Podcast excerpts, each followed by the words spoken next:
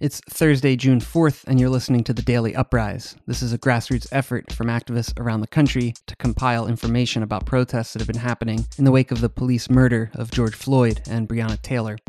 Our work is by no means comprehensive, and it's all being done on a voluntary basis. With that said, here's what went down yesterday, Wednesday, June 3rd.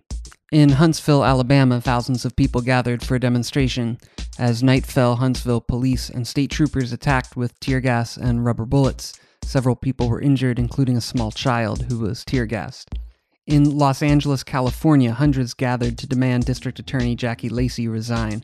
This was part of a weekly protest against Lacey by Black Lives Matter LA for refusing to prosecute killer cops.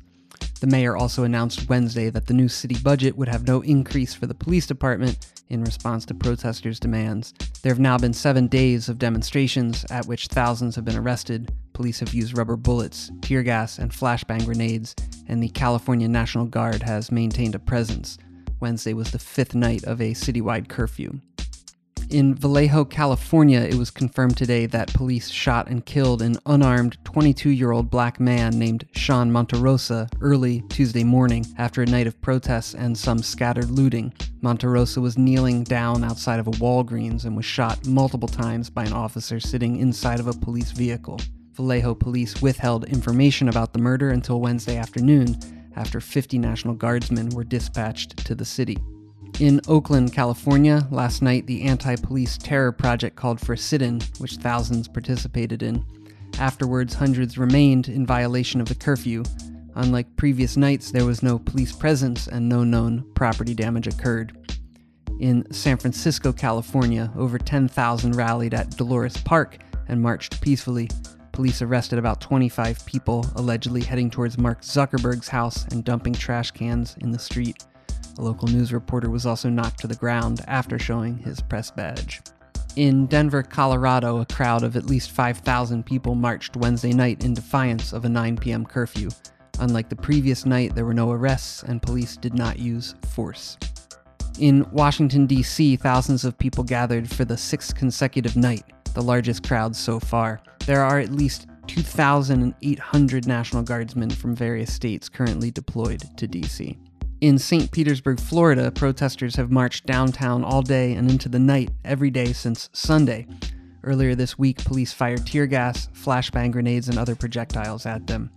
Dozens have been arrested, and a Tampa Bay Times journalist was briefly detained on Tuesday night. In Atlanta, Georgia, hundreds of protesters lingered on the streets of downtown ahead of another 9 p.m. curfew.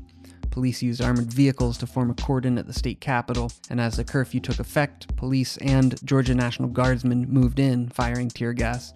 Six Atlanta police officers were also charged Tuesday after dramatic video showed them pulling two young people from a car and shooting them with tasers while they were stuck in traffic caused by the protests.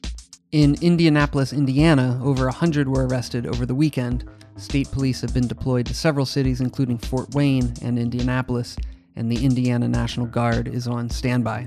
The weekend's protests began peaceful but turned violent when Indianapolis police fired rubber bullets, tear gas, and pepper spray at protesters to get them to disperse. After midnight clashes with police turned more violent, Marion County remained under an 8 p.m. curfew. In Fort Wayne, Indiana, some 1,500 protesters marched over the weekend, with 97 arrested. On Friday, a 21 year old man was hit in the face with a tear gas canister and lost his eye and a three year old child was tear gassed inside of her mother's vehicle. When the child was brought out of the car to receive aid from bystanders, she was gassed again. There was some property damage overnight. Hundreds have marched most days since. In New Orleans, Louisiana, for the second straight evening, over 1,000 protesters took over a highway after a rally at City Hall. After taking a knee Tuesday night and praising protesters, the New Orleans Police Department fired tear gas against them for the first time since daily protests began last week. There were a handful of arrests. Local press coverage is highly critical of the police, emphasizing that protesters have been peaceful and nonviolent before they were attacked. In Bel Air, Maryland, a peaceful protest in downtown drew hundreds of participants and shut down the main street on Wednesday afternoon. In Bethesda, Maryland, residents of Bethesda, Glen Echo, and Cabin John gathered to make signs in support of Black Lives Matter Earlier in the day, some residents were attacked while putting up signs in support of justice for George Floyd. In Silver Spring, Maryland, hundreds gathered at Norwood High School to share personal experiences of racial profiling. In Detroit, Michigan, hundreds returned to the streets, but the police chief decided to not enforce the curfew, and police kept their distance. On this night, no arrests or violence was reported. In Kalamazoo, Michigan, following a night of violence and after calls from the community, the National Guard and state police left the city and the curfew was lifted. In Ferguson, Missouri, Ella Jones was elected as the city's first African American and first woman mayor. In St. Louis, Missouri, four police officers were hit by gunfire Monday night as protests and riots continued into the late evening. On Wednesday, a large crowd turned out for a protest in the suburb of St. Charles to speak out against the deaths of George Floyd and Breonna Taylor. In Taos, New Mexico, 300 people held an unpermitted die in, blocking off the city's main intersection for nine minutes causing a mile and a half traffic blockage in every direction. Police arrived during the action as a show of force, but no arrests were made. In New York City, decentralized marches were held in defiance of an 8 p.m. curfew in all five boroughs, and protesters were beaten by police in Manhattan's Union Square. Several hundred arrests were made, and one officer was shot in Brooklyn around midnight.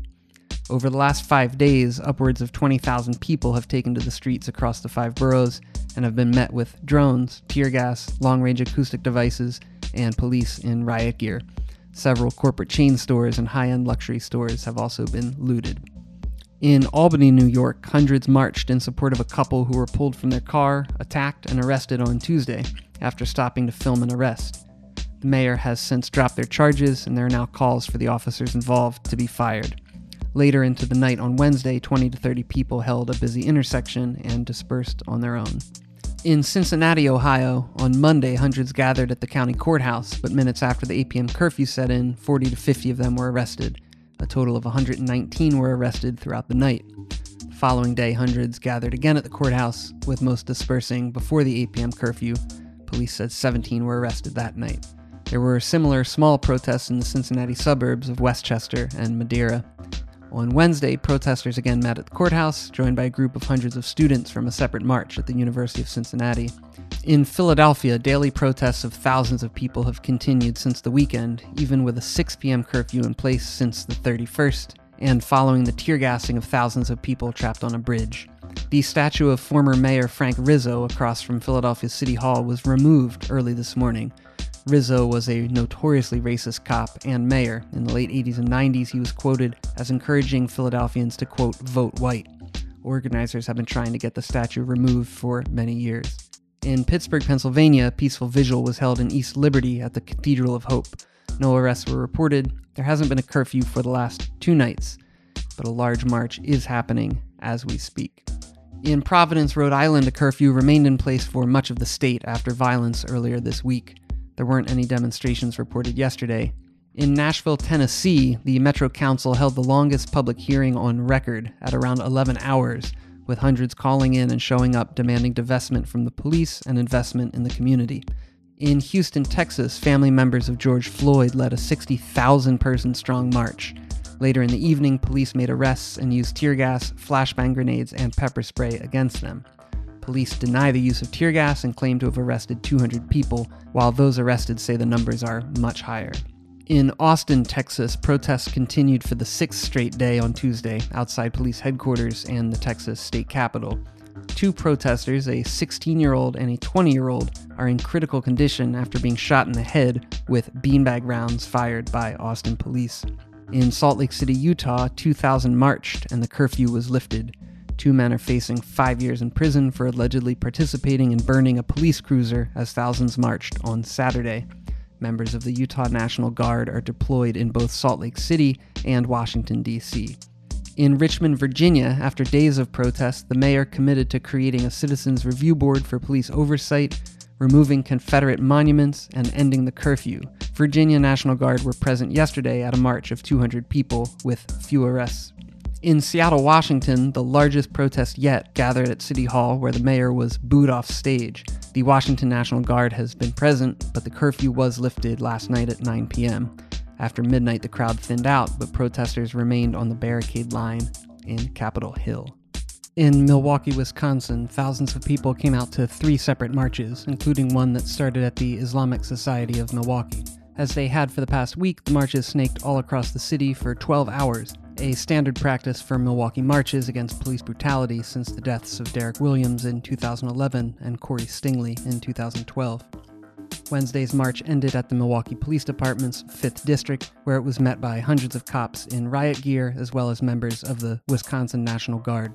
The gathering was dispersed when police moved in without warning at 3 a.m. this morning, causing a panic resulting in one man being run over by a car and dragged several feet. He is in the hospital now with a fractured pelvis and several broken ribs.